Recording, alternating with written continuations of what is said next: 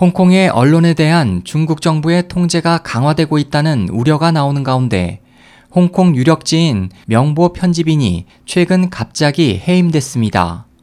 현지 언론과 AFP 통신 등 외신에 따르면 명보는 컹웬 집행 총편집을 20일 새벽 전격 해임했습니다.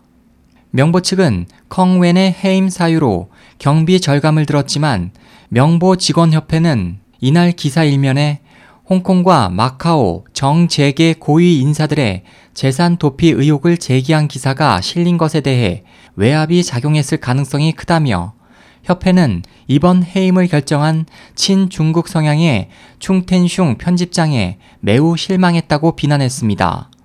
명보는 이날 국제 탐사 보도 언론인 협회로부터 입수한 파나마 페이퍼스를 인용해 헨리 탕 전 홍콩 정무사장과 폴찬 홍콩 발전국 국장, 홍콩 최대 부호 리카싱, 청쿵 프라퍼티 홀딩스 회장 등이 조세 회피처를 알선해온 파나마 로펌 모색 폰세카를 통해 역외 기업을 설립했다고 보도했습니다.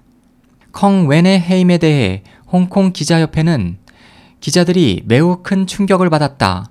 홍콩의 언론 자유가 도에 지나친 위협을 받고 있다고 지적했고 홍콩의 자치와 민주주의를 중시하는 범민주파인 민주당의 에밀리 라우 주석은 이번 결정으로 경각심이 높아졌다며 정치적, 경제적 압력 때문에 모든 언론인들이 매우 위축돼 있다고 말했습니다.